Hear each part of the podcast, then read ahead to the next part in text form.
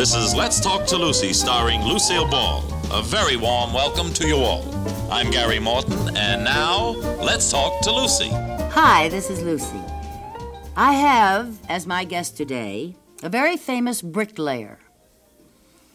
This bricklayer has become famous in so many different avenues of the entertainment world that uh, I think his story should be rather interesting.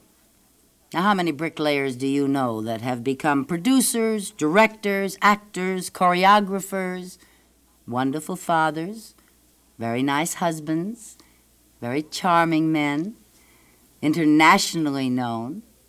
Hi, Gene Kelly. Hi, Lucy, and thank you. I found out you were a bricklayer.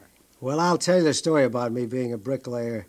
My uh, senior year in high school, I had earned some tuition to go to college. Yes? So I, I helped uh, uh, in building construction. One of my jobs was carrying bricks. Uh huh. And uh, somehow or another, it, it pleased everybody to put this in every biography that, that's ever been written, but I only, I only did it a few months. Well, that's enough. The fact that you were a bricklayer or a dishwasher or anything when you first start in this world uh, is certainly commendable and certainly something to be talked about. And one of the real reasons for that right now is that a lot of young people don't think that they should do anything like that.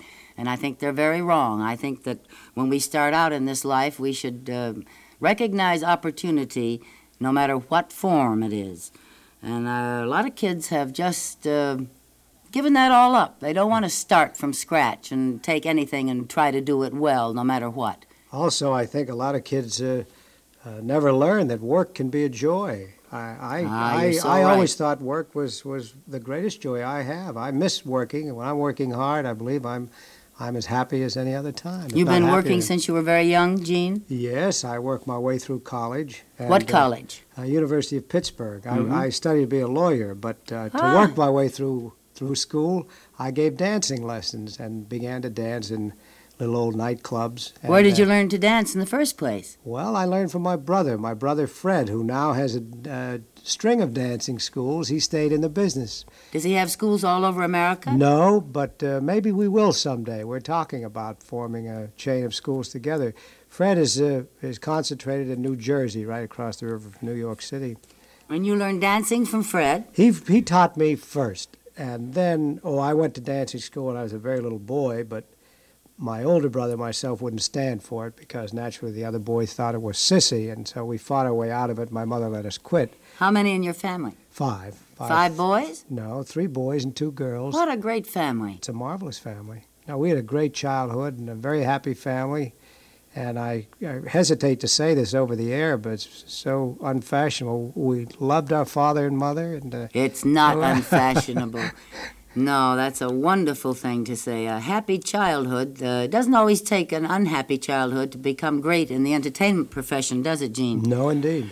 The um, the amount of physical work that you put into your dancing and still make it graceful is different from the other dancers, and that I think is is uh, something to talk about. Well, I, I can talk about it very easily because I started dancing late. As I told you, I, I really got into it seriously when I was about 17, 18 years old. That's late. Well, that's late to be a dancer, yes. It, well, I, I should say a ballet dancer. I, I studied ballet then. I became a good classic ballet dancer. But I couldn't see myself doing Swan Lake every night when I was 40. Uh-huh. So I began to experiment with a modern dance. I, I took uh, lessons with, with uh, great uh, modern teachers. And then I began to, to evolve my own style, which was, uh, as, you, as you know it very well, is, is really based on athletic movements. And uh, I did that because uh, I was an athlete first and a dancer second. It's a great way to start, if you ask me. Well, I, I recommend it to a lot of young fellows. It uh, can't do they do listen to you? A lot of them do, yes. It's so masculine as opposed to some of the other interpretive dancing and whatnot that we have that uh, that doesn't look as masculine. I'll put it that way. Yes, well, I, the unfortunately, a lot a lot of dancing doesn't look masculine because uh, men have confused grace with uh, femininity and grace with softness. And uh, my continued lecture to uh, student groups in high school and college is that when a man dances, if he if he looks feminine, then he's dancing wrongly. Just the same as if a man sings and it comes out soprano, or if a girl sings conversely and it comes out bass. And when a girl dances, she should look like a woman. When a man dances, he should look like a man. And this is the whole essence, the whole secret of dancing. We all know that dancing started out. Men did all the dancing in primitive times. Yes. And uh, women didn't take over and dance until. Uh, till civilization really came, and then they danced for the pleasure of men. It was exotic, it was sexual, it was sensual. And now in our Western civilization, outside of a few countries, the, the man dancer, he's an anomaly, he's an exception. I saw America, America, made by that wondrous man, Elia Kazan, the Yes. other night. And the Greek men were dancing in all their glory in that picture, and my children had never seen men dance before. And they said, What is that? Why are all the men dancing? And I couldn't rightly answer them at the moment. I wish they had a chance to, um, to, to listen to you because I should have said, Well, uh, me- all men should dance and, and dance for the sheer enjoyment of dancing, but also, which I think should appeal to the young uh, people of America, it is a wonderful way to keep up with the fitness program, which I think Oh, is that's that's that's good. Yes, very important. I think it's great. I think you should be graceful if you're going to be a parachute jumper. Well, most parachute jumpers and athletes are graceful. Yeah. I, I always say that a, a good double play combination around second base is uh, is uh, as pretty as Swan Lake any day.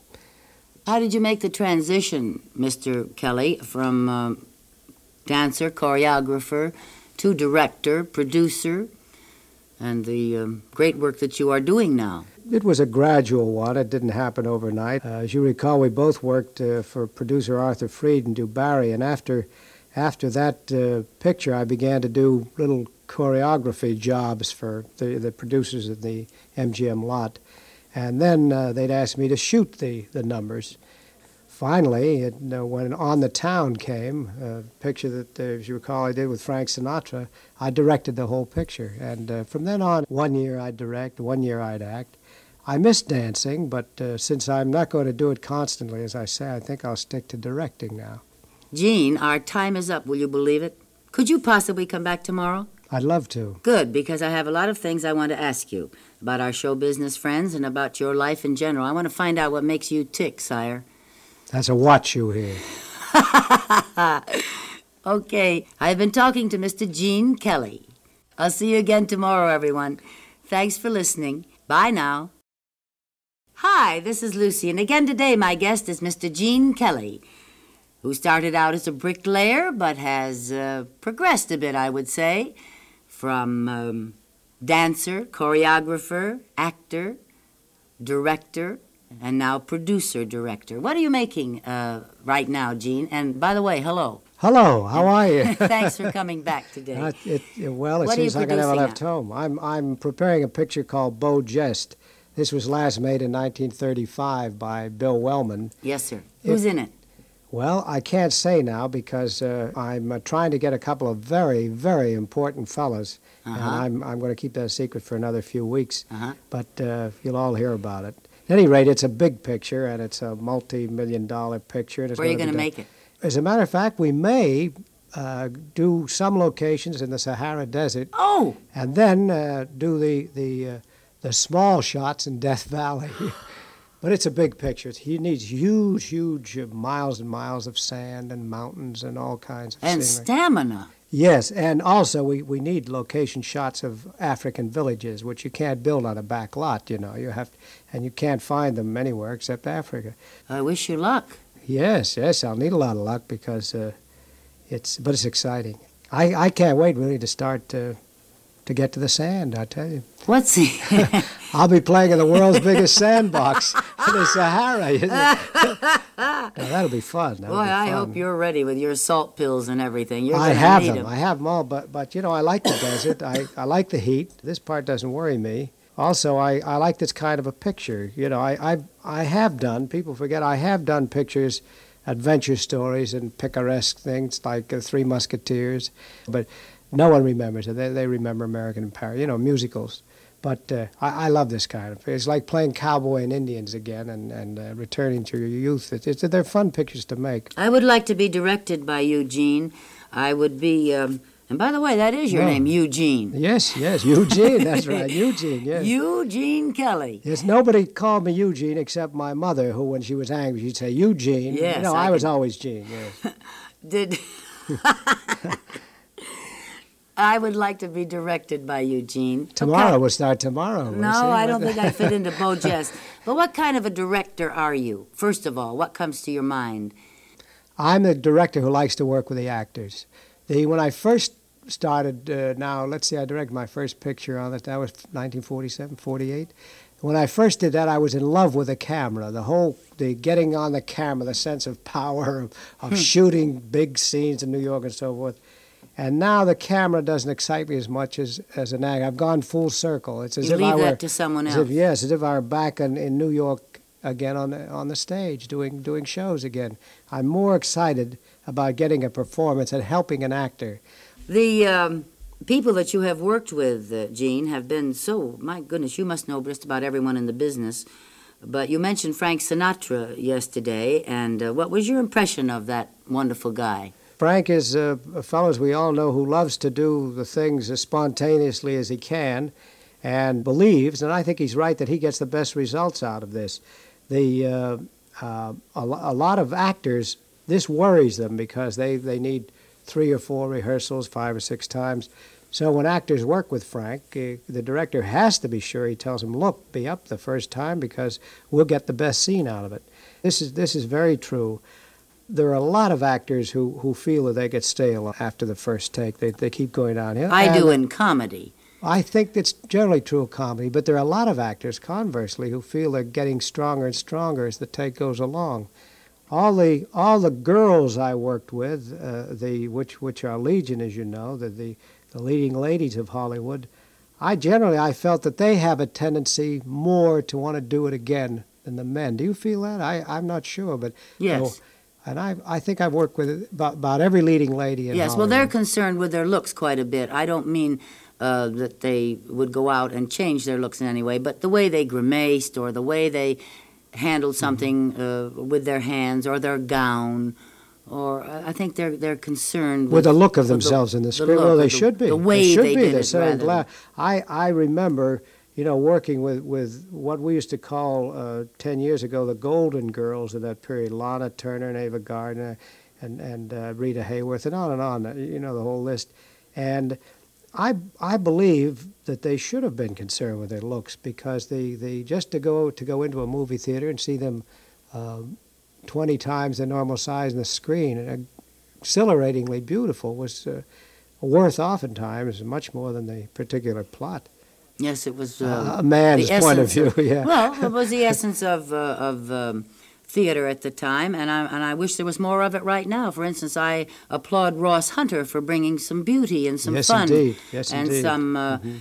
something for the average, oh, we'll say homemaker to go to the theater for to see something that is beautiful and beautifully done and beautifully executed if it's clothes or the way the house is decorated we've had so much realism so much stark realism and- Kitchen sink, yeah. yes, yeah. and the poverty and the dying and the uh, screaming and yelling and fighting and all that stuff. People want to be We'll, entertained. we'll never we'll never lose glamour. The, the the minute we get two three years of the kitchen sink pictures, the glamour will come back. It, We've had uh, it. Glamour is back, and then let's. And No, of but- course, adventure will always be here. Yes. But to make uh, to give someone a pretty picture and something to to dream about and strive for instead of despair and and Hope, uh, yes. yes. yes. No, that's nice. It's That's got to nice. be. It's got to be there forever. What haven't you done that you would like to do in, in your whole life, not just pertaining to pictures, Gene? See, I, I don't know. I've ha- I've been so lucky. The thing is, I, I knowing that we're all spoiled out here. We're paid big salaries, and we're uh, independent as far as money goes. We we don't have any uh, financial worries, and uh, being able to travel, even if it's only to work uh, in in distant lands. I think if if uh, I've often said, gee, if I had my life to live over again, what would I do? I certainly wouldn't be a businessman if I could be a dancer, an actor, or a director. I think I love show business. For example, I'd I'd um I'd like to do something I can't think of a particular name like now, but a very serious drama. I've never I've never had a chance to direct one of those. I, I have played in a couple serious movies and certainly uh, a couple on the stage, but I've never had a chance to direct one. But everything I want to do still pertains to show. But I love show business. I love We're it lucky. all. We love our work. Oh, I love A lot of people have to go along year after year doing things they, they don't love. I love what we're doing right now, but our time is up again. Can you believe it? it. No, I don't. Will you be with me again tomorrow? I sure will. I can sure use you.